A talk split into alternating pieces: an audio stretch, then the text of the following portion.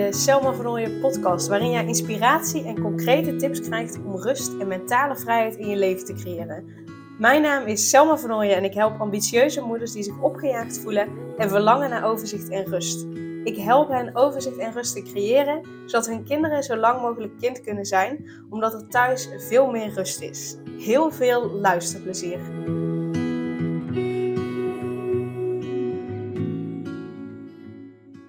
Ja, extra welkom ook nog bij deze uh, speciale aflevering, bij deze speciale reeks, waarin ik je het verhaal ga vertellen van Anouk.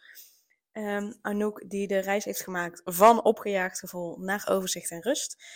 En um, luister vooral ook aflevering 60 uh, eh, om uh, nog wat meer te weten over Anouk, wie Anouk is, wat ze precies doet. maar heel in het kort, Anouk is ondernemer, ze heeft twee kinderen een dochter van vijf jaar en een, en een zoon van drie jaar.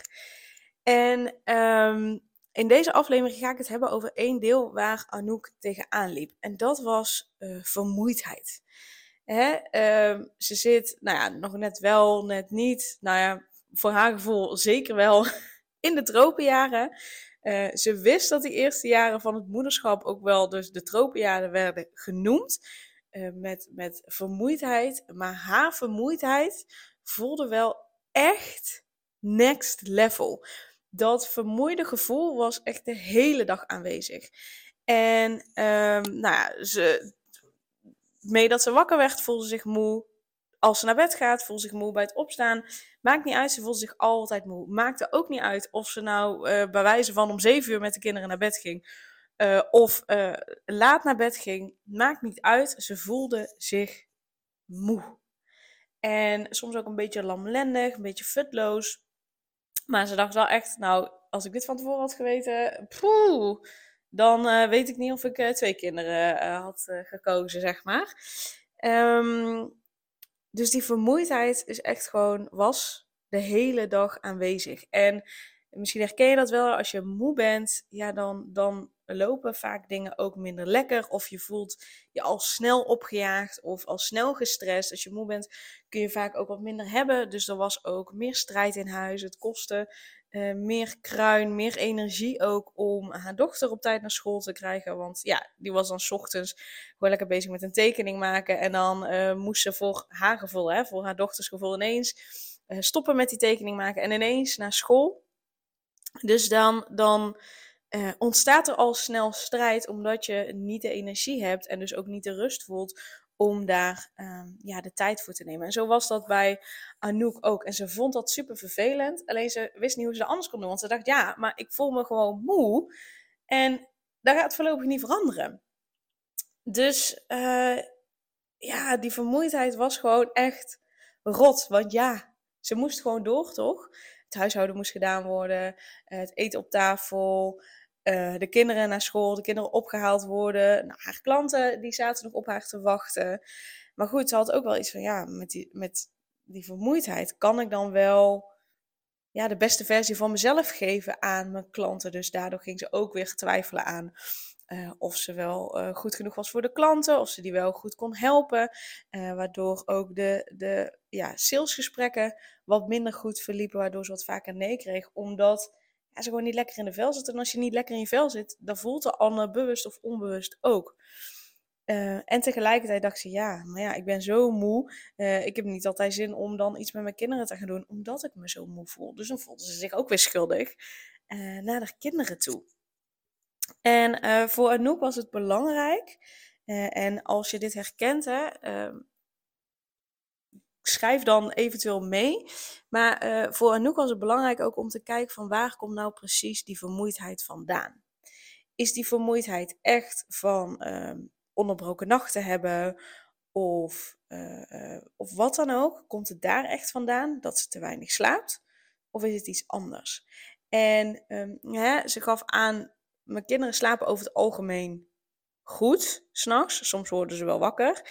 Zeg maar, gewoon op het moment dat ik uh, uh, slaap uh, of, of ga slapen en ik hoor dat mijn kind zich omdraait of ik hoor een kuchje of ik hoor iets, dan ben ik al in opperste staat van paraatheid Uh, omdat ik dan denk, oh, misschien moet ik er zo meteen uit. Oh, misschien hebben ze iets nodig.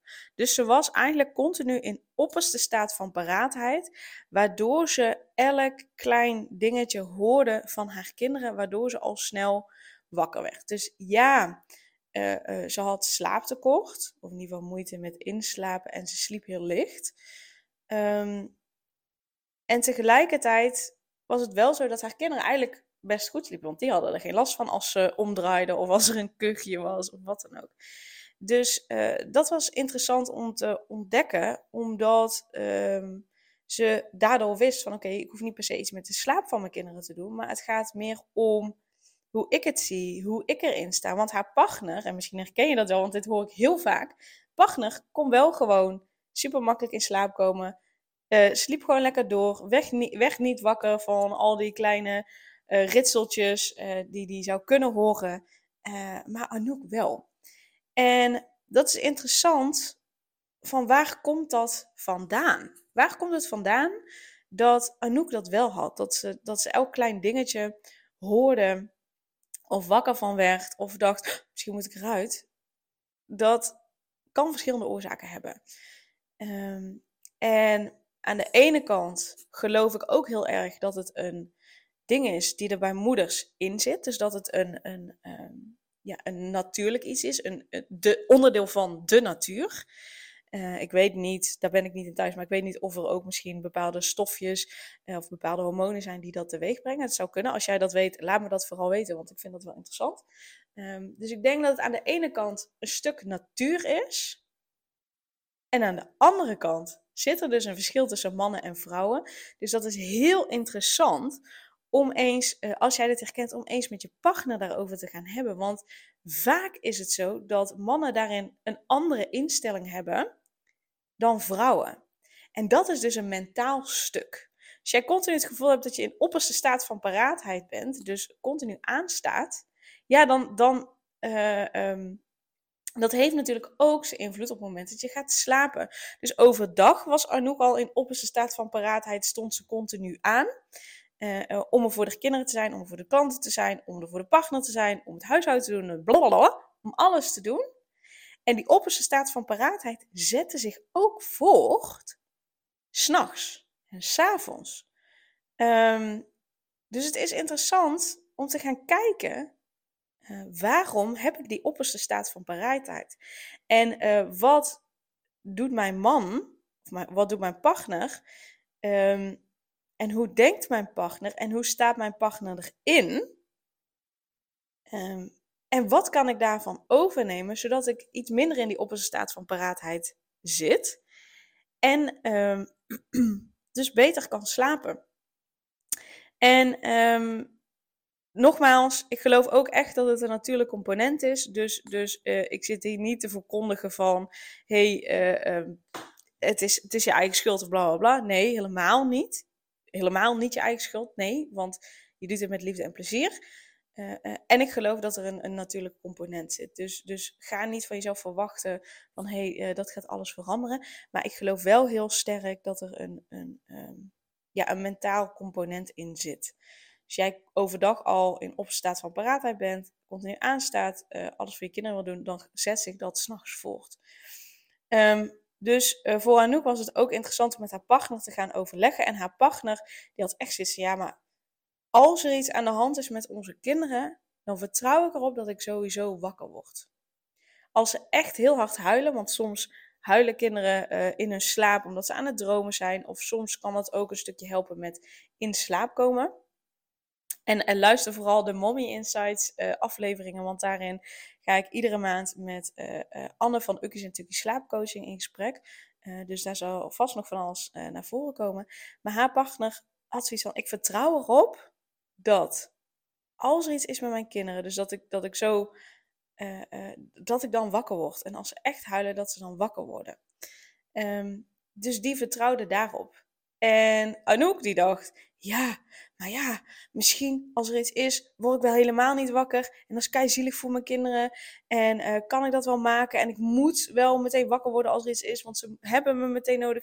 Dus die zat daar heel anders in. Dus je merkt ook wel, misschien als ik het vertel, de, de, het verschil in energie. En ja, mannen kunnen vaak ook dingen makkelijker loslaten. Ehm, maar daar zit echt een, een ook een, een, ja, een mentale component in. Dus op het moment dat je dat wat meer los kunt gaan laten en kunt gaan kijken van, en kunt gaan vertrouwen eigenlijk vooral dat, hey, op het moment dat ze me nodig hebben, dan ben ik er voor ze. En dat hoeft niet altijd elke minuut, elke seconde van de dag te zijn, want kinderen leren ook, en daar zijn ze heel erg bij gebaat, om uh, um, op zichzelf te vertrouwen. Want als je er continu voor hem moet zijn en, en, en je doet dat juist net weer te veel, dan kun je hen ook het signaal geven van ja, maar ik kan het helemaal niet zelf als kind zijn. Dus daar mag je ook uh, op letten. En ik wil je nu niet bang maken uh, dat je daarin uh, te ver gaat, want je doet precies wat, wat, wat nu binnen je macht ligt en wat nu goed is en wat nu goed voelt. Dus dat is helemaal prima.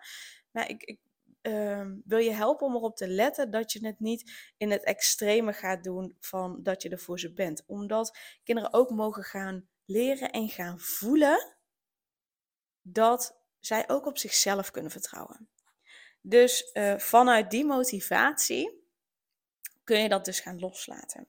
En um, ik ga daarin in aflevering uh, eh, 69 ga ik nog wat meer in op de oplossing. Dus ik ga ook wat uh, specifieker in op, oké, wat kun je dan doen? Uh, hoe kan ik ervoor zorgen dat ik minder aansta? Hoe kan ik ervoor zorgen dat ik dat wat meer loslaat? Hoe kan ik ervoor zorgen dat uh, nou ja, mijn kinderen op zich vertrouwen? Dus hoe kan ik ervoor zorgen dat ik iets minder in die opperste staat van paraatheid ben? Zodat ik s'nachts beter kan slapen, zodat die vermoeidheid um, ja, verbetert. Of nou in ieder geval wat minder wordt. Um, dus om daar concreter mee aan de slag te gaan, luister naar aflevering 69. En dan, uh, dan gaan we daar heel specifiek mee aan de slag.